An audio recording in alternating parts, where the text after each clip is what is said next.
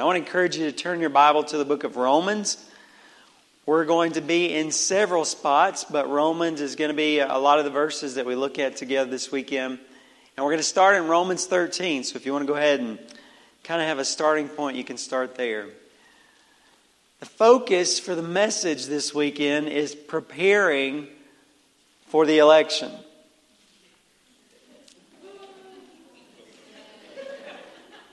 I have to be honest with you. I did not want to preach this message. I fought with the Lord for several days. Are you sure, Lord? Are you sure? I don't want to, and they don't want me to. and I think there's several reasons for that. Basically, we're all sick of it by now. Amen? I mean, good night. It's like all the campaigning, all the speeches, the candidates, the tone of conversation. If I walk in my house in the evening and there's something about the, the election on TV, I either get upset or my stomach does, right? And I just turn it. I mean, I mean, I try to stay informed, I try to stay in touch, but I, I just can't literally stomach it anymore, so I turn it to something else. And I think to myself, I don't want them to feel that way when they come to church because you can't turn Pastor Robbie. Amen. you, you might can tur- tune him out, but you can't turn me. So, Lord, I don't want to do that to them. Another reason is I don't want to give any impression that we have political motivations. It's been confusing. This election, especially, to hear many Christian leaders endorse certain people. And, and, in some ways, I don't want to overspeak that. In some ways, that's a little bit helpful. I'm glad for people that I see as godly people to give me a sense of what they're seeing, right? So I don't want to stack the deck against that as if that's a terrible thing. But, but, but it's been a little bit weird sometimes, a little bit confusing, a little bit hard to understand, and maybe in another way, not confusing maybe disappointing. Do some people that we really respect have other motives? Isn't that disappointing?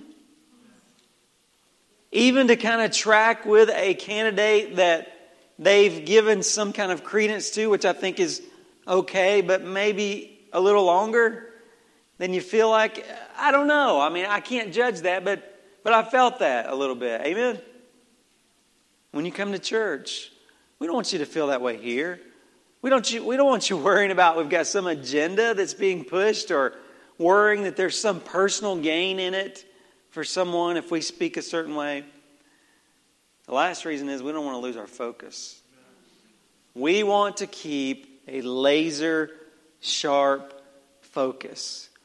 There is one primary reason that we have been left in this world. If you are a child of God, if you are not a Christian, if you have never received Christ as your Savior, that is your purpose. Before you leave this earth, today, this could be your last day. You need to give your life to Jesus Christ. You need to be forgiven like all of us that have received Christ. Not because we're special, but because we came to a point of realizing, I need the Lord. I need to be forgiven if you've never given your life to Christ. That is your purpose. But for many of us who have given our life to Christ, our purpose is to share that wonderful message. And, and, and, there's some other things that we do. There's, a, there's several other things that kind of contribute to that. But really, it all is pointed towards that. We are here to be messengers for the Lord. God wants to be your Savior and forgive you and be your Lord and Master and be in your life and give you eternal life. That is so important. In fact, we're going to be talking about that next week and even for our open house. So critical that we never lose that focus. But having said all of that, I've sensed this week that the Lord wanted me to provide some leadership. With all the noise that we're hearing, and then, then we're going to hear over the next about three weeks or so, where is God's voice? Amen? Who is speaking for the Lord? What, what would God say to his people? And so that's where I come away compelled with I'm sorry, I don't have a choice. I'm responsible before God to give leadership, to shepherd His people about those things. So that's what we're going to, reluctantly, that's what we're going to talk about together today. And I think we need to start with this. We need to understand a little bit about the role of government and politics in our lives, and even, believe it or not, in God's plan for this world. I understand that when it comes to church and when it comes to worship, we pretty much have a mindset I don't want to hear about politics, right? And I think that maybe the main reason for that is because we see politics as corrupt, right?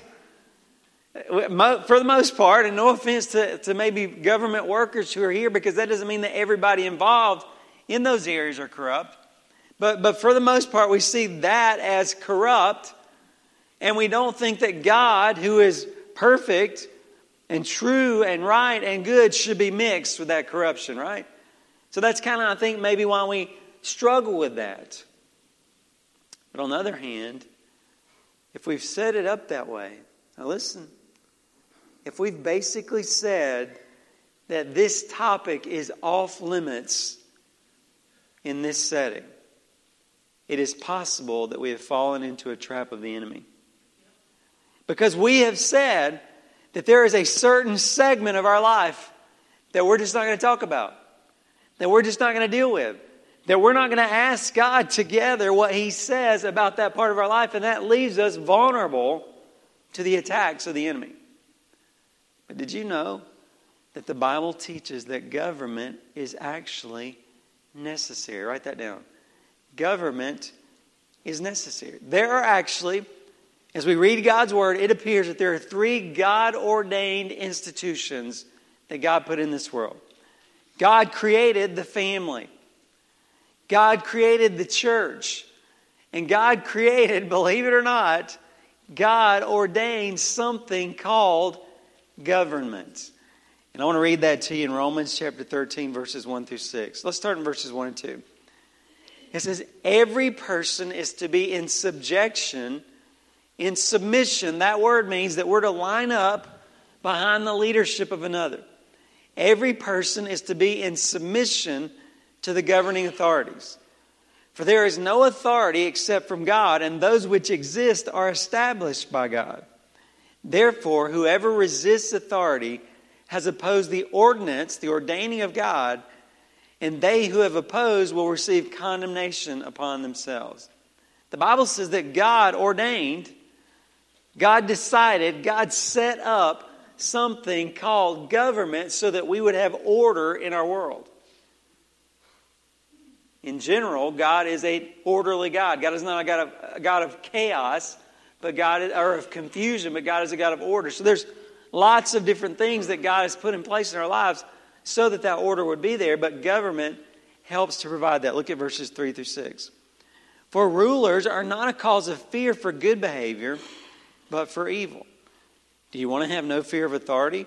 Do what is good, and you will have praise from the same. Listen to this if you are a government official, if you are a law enforcement officer, if you serve as a public servant, the Bible says that you are in the ministry. You are a minister of God. Isn't that incredible?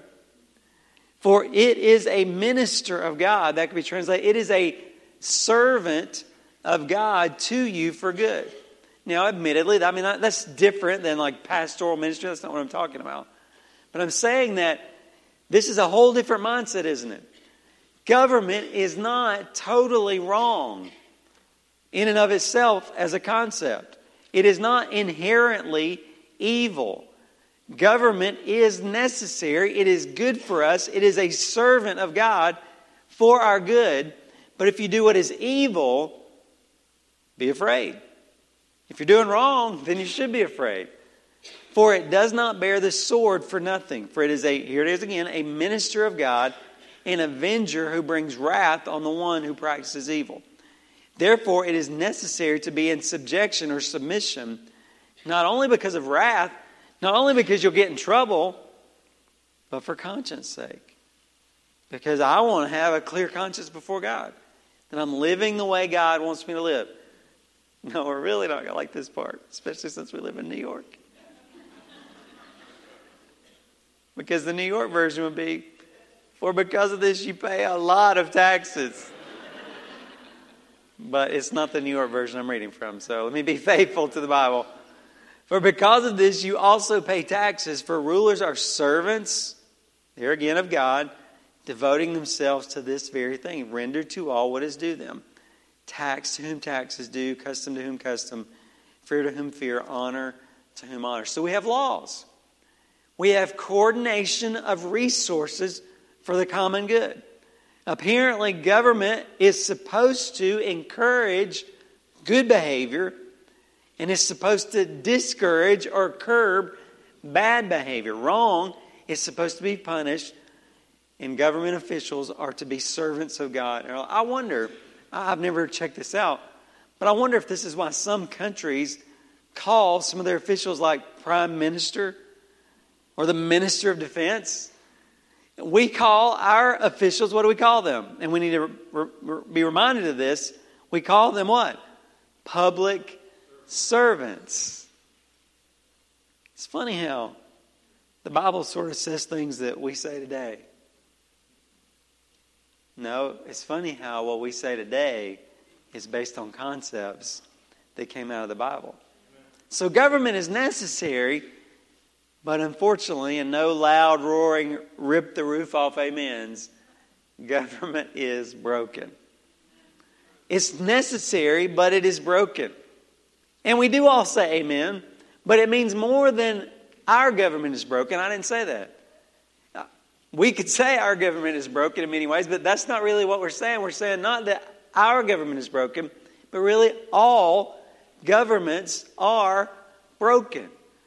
God created government as a good thing for our lives and for our lives together. So it's not, as I said, in itself inherently evil, but it is broken like the rest of the world. Listen to Romans chapter 8, verses uh, 19 through 23. This is describing the effects of the curse, of the fall, of sin, the consequences of sin. For the anxious longing of the creation waits eagerly for the revealing of the sons of God. The creation was subjected to futility, futility, not willingly, but because of him who subjected it, in hope that the creation itself also will be set free from its slavery to corruption into the freedom of the glory of the children of God. For we know that the whole creation groans and suffers the pains of childbirth together until now. What is that describing? This world is fallen. This world is hurting, isn't it? This world is broken. This world is messed up. It's not right, and it's longing for a Savior. It's longing for a Redeemer. It's longing for someone, the one. His name is Jesus. He's coming back one day and he's going to fix it. And all of creation, including us, his highest creation, we're eagerly, please, Lord, come. Amen. Please, God. Think of, think of the problems in your life relationship problems, financial problems, physical problems, work problems. There's so many problems. Amen. When I'm at someone's bedside and they're about to pass into eternity, one of the things that, that we try to do as pastors is we just sort of walk them through. If you know Jesus Christ, you are about to experience eternal life like you never have before. And we just begin to sort of escort them through that process. Did you know that God Himself has promised, I will never leave you nor forsake you? He himself, he's not just going to send an angel or a messenger. He himself has promised to walk side by side with you all the way through this valley of the shadow of death. And he's promised that you, you're going to experience a release, a freedom that you have only dreamed of. You have never experienced before. Think of that breathtaking view that you just go, wow, it's too much to take in, right? It's just like breathtaking. Can you imagine going from all the problems of this world to that release? Can you imagine just kind of going up from this body into his presence and just feeling that release from all of that? Can you imagine? It just makes you want to skip and jump for joy, doesn't it? Thank you, God. Thank you, thank you, thank you.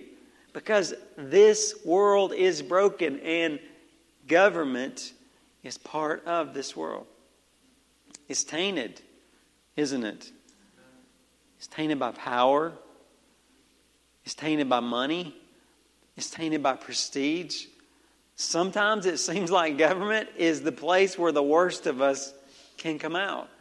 And it's never going to be right until, friends, listen, it's never going to be right until the Prince of Peace comes and reigns, and he is our government.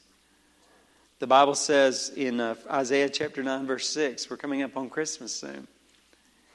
For a child will be born to us, a son will be given to us, and the government will rest on his shoulders. And his name will be called Wonderful Counselor, Mighty God, Eternal Father, Prince of Peace. There will be no end to the increase of his government or of peace on the throne of David and over his kingdom to establish it and to uphold it with justice and righteousness from then on and forevermore. The zeal of the Lord of hosts will accomplish this. We need order, we? We need rule. We need some guidelines. We need some parameters. We need some safety and security. And what we're longing for really is His government. And the good news is it is coming. And, and the zeal of the Lord of hosts will, the Lord of the angel armies will accomplish that. You can take it to the bank. Jesus is going to rule and reign. And by the way, he will never stop. Forever and ever and ever. But right now, it is broken. So the Bible says that we should respect government, but not trust in government. Okay, that's where many of us go wrong. One of those or the other. We should respect it, but we should not put our trust in it. So many of us are on one side, we don't respect it, and that's not right, is it? According to what we just read, we're supposed to respect government. We either don't respect it or we put our trust in it, and the Bible says we should not put our trust in it. Now, realizing that, realizing that there is a place for government and politics, because we live in the United States, we are fortunate to have some say, at least theoretically, and even realistically. I mean, even though we're a little bit cynical about it, we still do have some say in our government and that process. And that's why in a few weeks, we're going to have a presidential election. So let's talk about that. There's a place for politics. Let's think about how to approach an election, the election that is coming up. When we think about the government being needed but broken, it makes it kind of difficult to know how to approach it, doesn't it? Should we ignore it or should we get in there and fight? Right? I mean, isn't that the way that people usually go? We're so extreme. Should we just ignore it all? I just don't want to have anything. And that's where probably about now all of us are, right? I mean, there's a few people that like to get in there and fight. There's people right now in this room that are fighting mad. You're tapping your foot. You know, you're, you're just like, you know, you're just on it. So we, we either go one direction or the other. We want to ignore it or we want to fight it. But I want to read some verses that I think are helpful to give us some perspective. Matthew chapter 5 verses 13 through 16. Jesus said, You are the salt of the earth. But if the salt has become tasteless, how can it be made salty again? It is no longer good for anything except to be thrown out and trampled underfoot by men. You are the light of the world. A city set on a hill cannot be hidden. Nor does anyone light a lamp and put it under a basket, but on a lampstand, and it gives light to all who are in the house. Let your light shine before men in such a way that they may see your good works and glorify your Father who is in heaven. Now, these verses talk about that as children of God, we are to be salt and light. And there's several different aspects of that that I think we could think about. But I think that Jesus' words here help us to think about a balance as we think particularly about the election and how we're to approach such matters. Think about it for just a minute. Salt delays decay. That's one of the things that salt can do, right? Salt can slow down the process. It can't stop it, it doesn't stop it, but it can slow down the process of something that is decaying. Light reveals truth. Light reveals reality in the midst of darkness. Really, what Jesus is saying here is light, when we're His light, we reveal to others the truth about there is a God and He wants to be their Savior. And I think those two principles help us to get a balance for how to approach politics and our society in the election. So let's think about it. Our world is passing away, right? Our world is decaying. We know as we read the Bible that this world is messed up. It's, it's, it's, it's sin sick. It is groaning for that recreation when God's going to create a, a new heavens and a new earth, set everything straight. But it's going to get worse before it gets better. And I'm not trying to be ugly, I'm not trying to be fatalistic, but the Bible says as we get closer to Christ coming back one day, things are going to get worse. And we need to realize that. And it seems like that decay does get worse and worse every day. But as we live in this world, Christian friend, we are to be salt. We are to slow down. We can't stop the decay, but we are to slow down the decaying process. And the primary reason we're slowing it down, listen, the primary reason we're to be salt, to slow down the process, is so that we'll have enough time and opportunity to shine the light. We're to be the light of the world. Now, let me give you an example, a hypothetical example. What if there's a bill before Congress? Again, I'm not, this is hypothetical. What if there was a bill before Congress that you could no longer share Christ, period, at work? Okay, I don't need permission from anybody to share Christ or not. Amen. I have to be obedient to the Lord's command that I got to find a way somehow as I'm living in this world to get His message out. Amen. So it's not that we're dependent on a law, but the fact of the matter is, it can be more simple, it can be more convenient, the opportunity, the window can be more open, the opportunity is more prevalent if it weren't against the law, correct?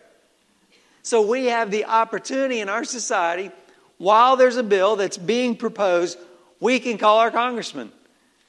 We can, we can try to do something about that process. We can be salt to try to slow down the things that would block the light going out so that we can delay that long enough so that more and more people can see the light and come to know the Lord. So that's our purpose to be salt long enough to slow down the decay so that we have the opportunity to shine the light and share the good news. And here's where I think many Christians kind of get off track on this. For some reason, a lot of Christians like the salt part. I want you to think about that. Many Christians only want to be salt. We are trying real hard to stop the decay. My friends, listen. That is not our only purpose. It is not our primary purpose. Do you know that? Our primary purpose is not to make this world stop decaying. Our primary purpose is to share the good news about Jesus Christ. That is our focus. To share God loves you. He's got a plan for you. If you will turn to Him and give your life to Him, He will forgive you. He will give you eternal life. He will live in your life. He will change your life. He will take you to heaven one day. That is the reason we are here. But when we begin to focus on delaying the decay, listen, if our focus is on salt delaying the decay, then we need a certain candidate to win. Do you hear me? We need a certain party to win in our minds because that person believes this person can do that. They can do what needs to be done to stop the decay. We need to be careful about that because we're putting our trust in government and not in the Lord. Now, don't get me wrong, some people have been called to help us as the body of Christ to be salt, and that is their focus. Some people are called to run for office. Some people are called to help out with a campaign, to get more involved personally. Some ministries are called to help us as the greater body of Christ to delay that decay. Focus on the family does that a lot, don't they?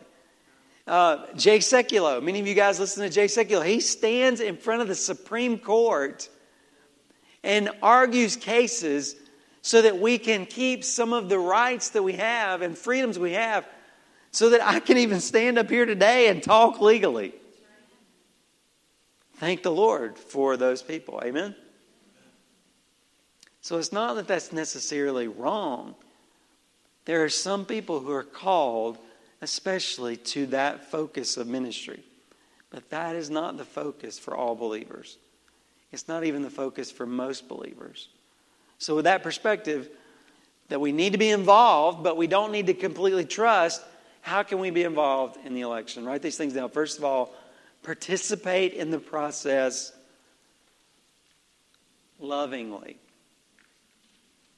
Participate in the process lovingly. We have the privilege of being able to, to easy for me to say, participate. We have, we've been given that freedom. We can vote. Many, many people across the world wish they had a voice. We still have that voice. We can run for office. We can call our congressman. So be involved. Friends, listen. Men and women died Greater love, the Bible says, has no one than this, that someone would lay down their life for their friends. We honor their memory when we exercise the freedoms that they died to help us keep. Amen? Well, listen, when we do those things, don't be a jerk. Do it lovingly, right? If you call your congressman, be sweet about it. Here's the way I think about it I want that intern at that senator's office, if I'm calling, to be wondering.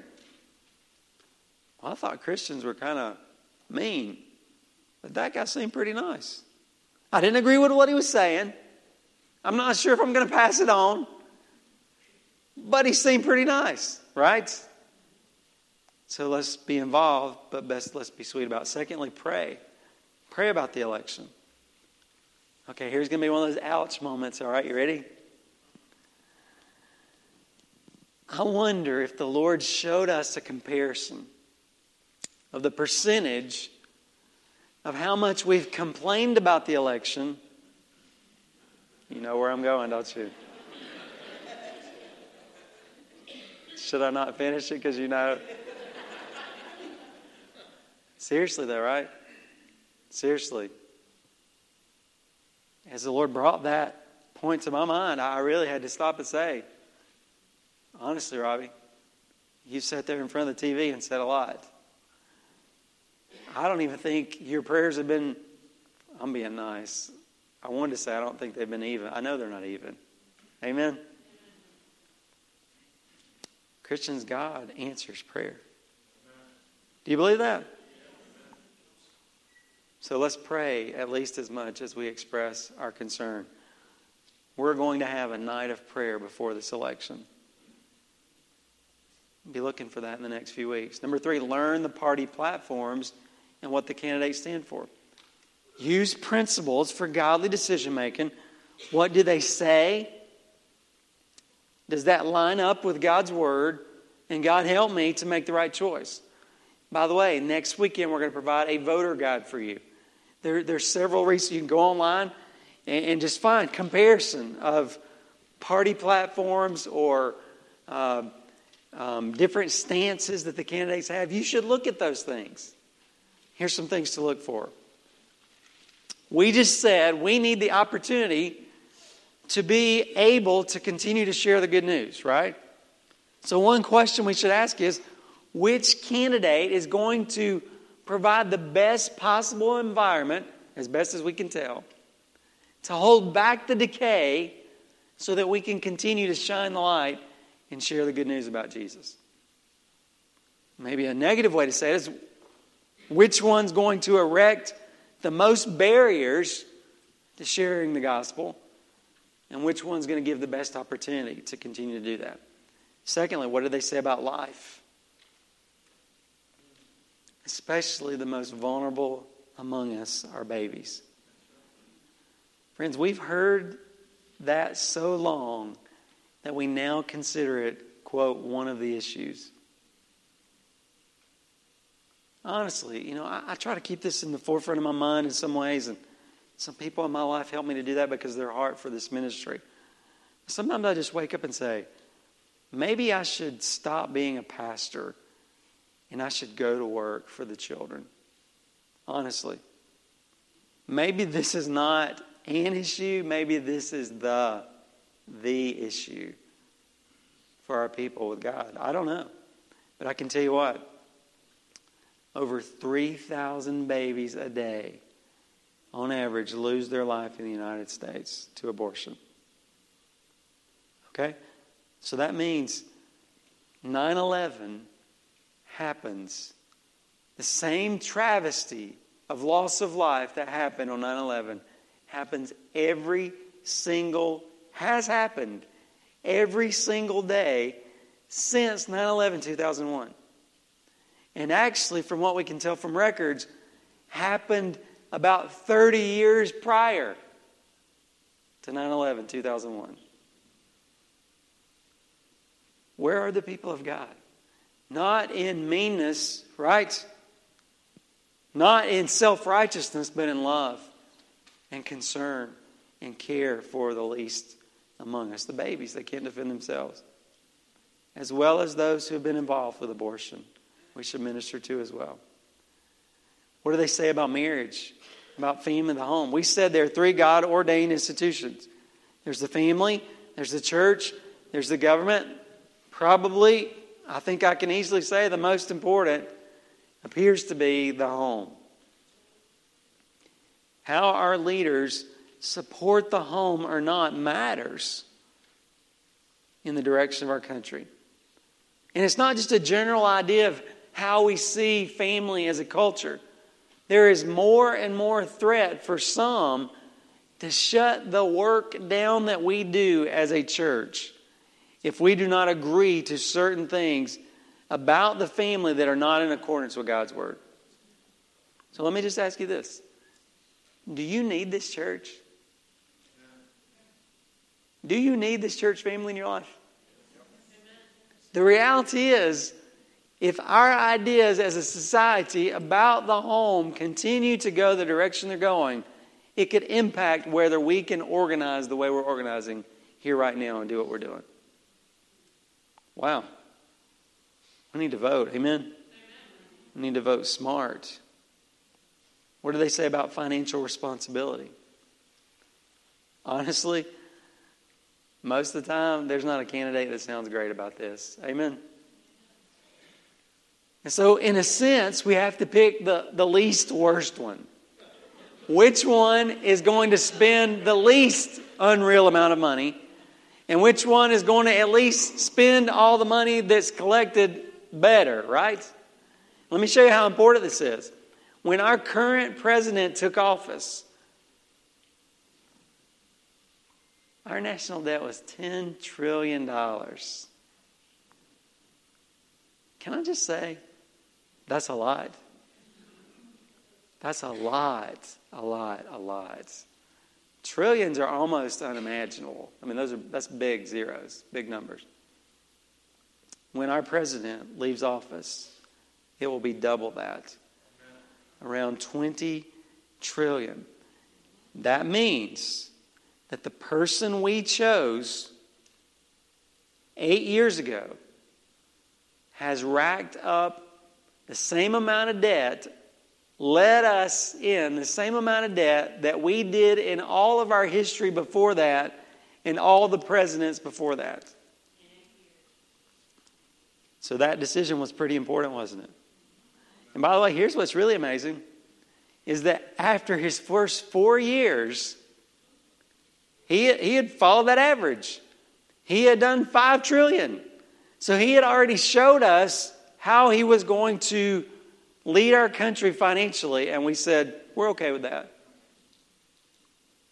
Wow, amen. God help us. What, what are we doing? What are we thinking? We heard one candidate in this current process promise free college.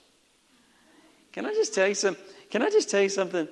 Our family is currently facing college, and facing is a good word.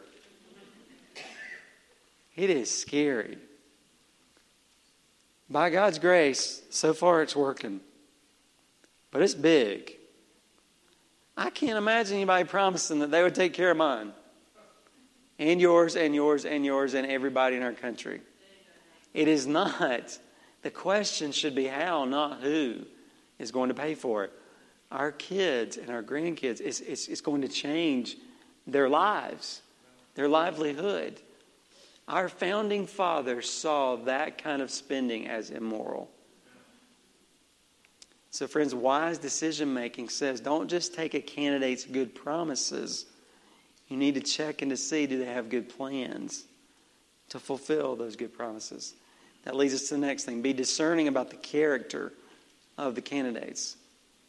If we read through God's Word, there are all sorts of examples about how bad leaders have a major impact on a nation. I mean, honestly, if you want to think about it from this perspective, if you want to look at it through this prism, the Old Testament is a story of bad leadership. The people of God were not what they could have been for God. Much of that was because of bad political, national, and yes, spiritual leadership. And we see it play out again in the, in the New Testament as well. Listen to some verses, though. Ecclesiastes chapter 10, verse 17. This is the New, New Living Translation. Happy is the land whose king is a noble leader, and whose leaders feast at the proper time to gain strength for their work, not to get drunk. Happy is the nation who has intentional leadership, not indulgent leadership. Proverbs chapter 16, verse 12. It is an abomination for kings to commit wicked acts, for a throne is established on righteousness. Now, this is a tough one because I think pretty much all of us would admit that we have big questions about the character of the main candidates that we have before us. And we wish there could be a country where it would just be obvious there's the one, right? There's the one that we know is a godly person. But we might have to think like Christians would have had to think in the first century. If they had had the right to vote, they probably would have said, I don't like any of the choices, so I'll try my best to pick the least bad choice. The last thing, especially with what we just talked about, is number five. This is important. Leave room for good people to make different decisions. This is something that I've seen about the election that kind of troubles me. And I feel like God would want to speak to us about. Because of the disturbing nature of much of this election, I've heard a few different approaches. First approach is I'm, I'm just not going to vote. Well, again, I suppose you have that right. And, and I suppose that could be an option. But just remember, people died for you to have that opportunity. The second one is I don't like the choices, so I will vote for the least bad option. I think this is where we sometimes are left. We have to vote for who we feel is the least bad so that maybe the one that we feel is really bad or worse will not get in. But then you have some who say, number three, I'm going to find an alternative candidate to vote for. Basically, some Christians are saying, I got to be honest with you, I can't fathom putting my name down for either of the two main candidates. Before God, I do not feel comfortable saying, even if it's just a check, even if it's just a least bad option, trying to do the best we can. There are some Christians who just by conviction are saying, I cannot, before God, support either one of those candidates. So I'm going to find another option or I'm going to write in, or third candidate, third party. I could see both of those last two as choices that Christians can make. I've heard many express that. But here's the point in situations where we're seeking to do the right thing, but it may not be totally clear, God's word tells us to be kind and gracious towards one another. Listen to these verses Romans chapter 14, verses 4 and 5. Now, this is exactly in this context. It's a different, it's a different specific context, but the idea is there are situations that aren't always totally clear. And we have to make decisions about our convictions before God. Who are you to judge the servant of another? To his own master he stands or falls, and he will stand, for the Lord is able to make him stand. One person regards one day above another, another regards every day alike. This is the point. Each person must be fully convinced in his own mind. Verse 10 But why, you, do you judge your brother? Or you again, why do you regard your brother with contempt? For we will all stand before the judgment seat of God. And in verse 12, so then each one of us will give an account of himself to God. Now that's important, actually, what I just read. The last part tells us whatever you believe, make sure God is leading you to do that, right? Because you and I are going to give an account individually before God for our choice. But ultimately, good people need to be able to say, you know what? Sometimes it's difficult to know exactly what to do. So we're going to leave room for you're going to pray, I'm going to pray, and we're going to do the best. Now, that doesn't mean there can't be conversation, right? That doesn't mean there can't be discussion, but ultimately we need to leave room for good people to make different decisions. Last thing is this, and so important we need to remember the bigger picture. Now, what I'm about to say, I don't want to give the impression that really the election just doesn't matter. It's not what is being said. We should pray, we should consider, we should get involved. But in a few weeks, we're going to have the next president of the United States starting in 2017. And most people have expressed their frustration, their concern. So I'm sure there's going to be a lot of people, no matter what happens, that are not going to be very happy, right? So what do we do? Write this down. First of all, God will still be on the throne. Did you know there's a God in heaven? Did you know that? There's a God in the heavens, and many of us have given our lives to Him. The good news is God will not be surprised by the election, and He will not be supplanted by the election. He won't be going, Oh, I didn't realize that was going to happen. Or, or, oh, since that happened, that's kind of threatening me and my work. Listen to what the Bible says, Daniel chapter 4, verse 17. So that everyone may know that the Most High, boom, The Most High rules over the kingdoms of the world. He gives them to anyone He chooses. And don't misinterpret that quickly. I'll just say that doesn't mean it's God's fault, whoever shows up. But ultimately, it didn't get by him. Amen? Amen? Isaiah chapter 40, verse 15. Is God scared? Is God nervous? Does God need a certain president of the United States? Behold, the nations are like a drop from a bucket. Not much. Not much. And are regarded as a speck of dust on the scale. You almost went, you know what? That, that, that, little, that little speck of dust is not even going to affect the weight. I'm not even going to dust it. Right? That's how much our big bad nation affects God's scales. It's not even going to affect it. I'm not even going to dust it. Max Lucado wrote an article this week I want to read to you, or I read it this week. Listen to this, I want to read it to you. It says, We are really ready for this presidential election to be over. We're ready for an end to the rancor and tackiness. Voters on both sides feel frustrated, even embarrassed by it all. There's a visceral fear and angst among, amongst about the results. What if so and so wins? When we wake up on November the 9th, post election, when the confetti is swept away and the election is finally over, what will we see?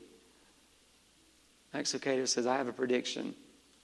I know exactly what November 9th will bring another day of God's perfect sovereignty. He will still be in charge, His throne will still be occupied, He will still manage the affairs of the world. Never before has his providence depended on a king, president, or ruler, and it won't on November 9th, 2016. The Lord, Proverbs 21 1 says, can control a king's mind or heart as he controls a river. He can direct it as he pleases, the Lord can. On one occasion, the Lord turned the heart of the king of Assyria. The Assyrians were ruthless people. On one occasion, the, the, the Lord turned the heart of the king of Assyria so that he aided them in the construction of the temple. On another occasion, he stirred the heart of Cyrus of Persia to release the Jews to return to Jerusalem. Nebuchadnezzar, the Babylonian king, was considered to be the mightiest king of his generation, but God humbled him and put him in detention for seven years. Put him out for seven years, out of service. The kingdom, Psalm 22, verse 28, the kingdom is the Lord's and he rules over the nations. Understanding God's sovereignty over the nations opens the door to peace. When we realize that God influences the heart of all rulers, we can then choose to pray for them rather than fret about them. Rather than wring our hands, we bend our knees. We select prayer over despair. Jeremiah did this. He was the prophet to Israel during one of her darkest periods of rebellion. He was called the weeping prophet because he was one. He wept at the condition of his people and the depravity of their faith. He was so distraught that one of his books was entitled Lamentations. But there's a great verse in Lamentations. He considered the work of God. Note the intentionality of his words. This I recall to my mind. Therefore I have hope. The Lord's loving kindnesses indeed never cease, for his compassions never fail. They are new every morning. Great is your faithfulness. Lamentations 3 21 through 23. I imitate Jeremiah, he says. Lift up your eyes. Dare to believe that good things will happen. Dare to believe that God was speaking to us when he said in Romans 8 28, in everything, God works for the good of those who love him and are called according to his purpose. It doesn't mean the election doesn't matter, right? But it does mean that God will still be on the throne no matter who it is. Secondly, our main mission is to share Christ. The bigger picture.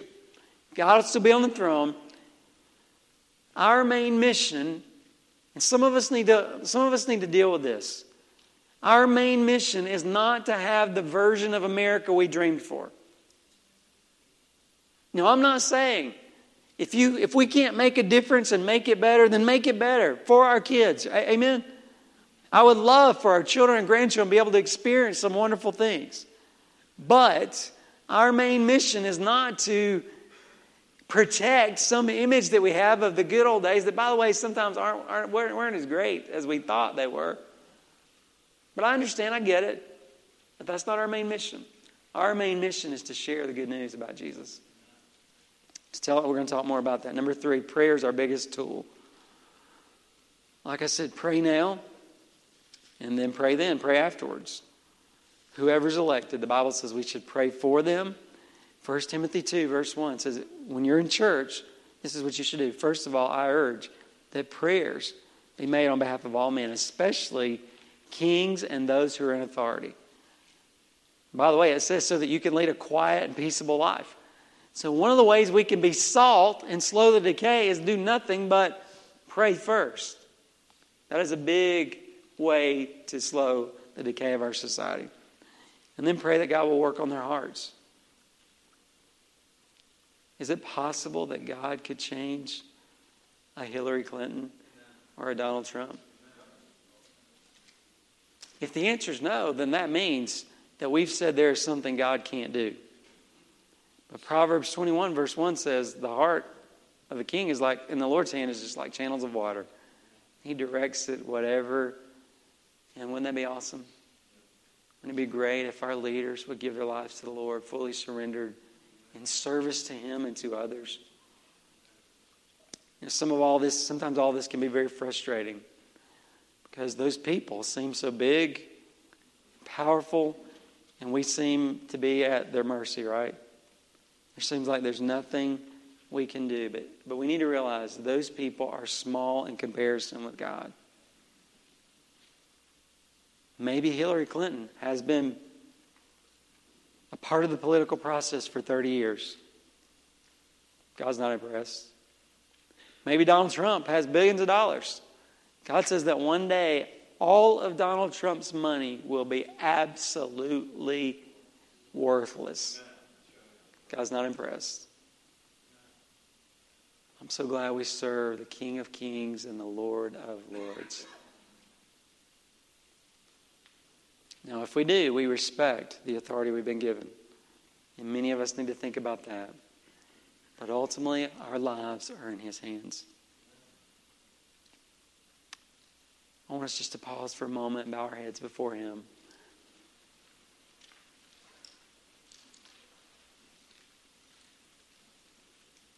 I'm sorry if I upset your stomach tonight. I'm sorry.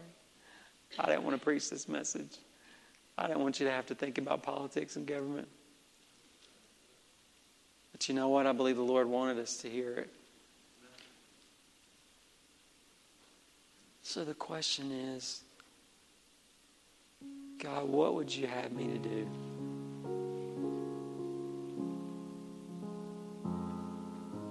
Maybe repent my attitude, my approach, my focus.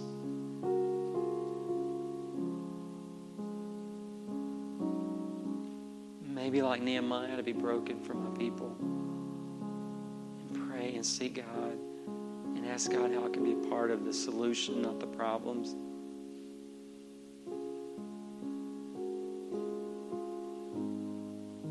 Maybe you're a little bit scared. Maybe you're a little bit nervous. You say, Lord, I'm sorry. I've been putting my trust, some trust in chariots, some in horses. But we will trust in the name of the Lord our God. Not in a person, not in a party.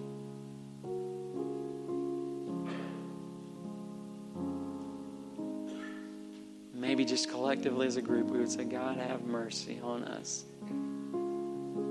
Please help our nation.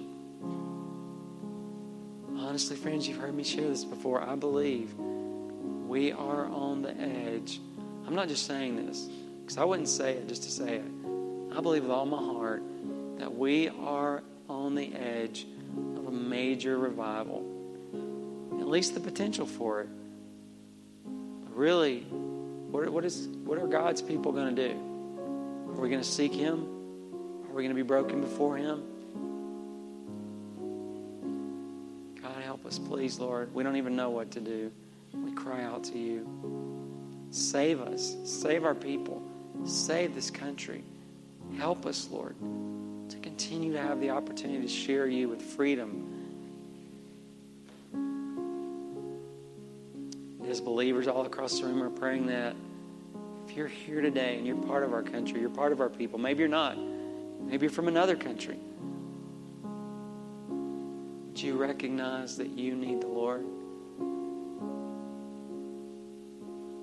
Would you call out to Him and say, Jesus, we need you, but Lord, I need you. I need you to come into my life and to forgive me and to help me to change. I need you to be my Savior, Lord. I need you to guide my life. Father, thank you for speaking to us. We love you for being our great shepherd. Help us to navigate through these coming days and even the days to follow. God, may we stand back and see the God of all the nations most certainly is still on the throne. This is our prayer in Jesus' mighty name.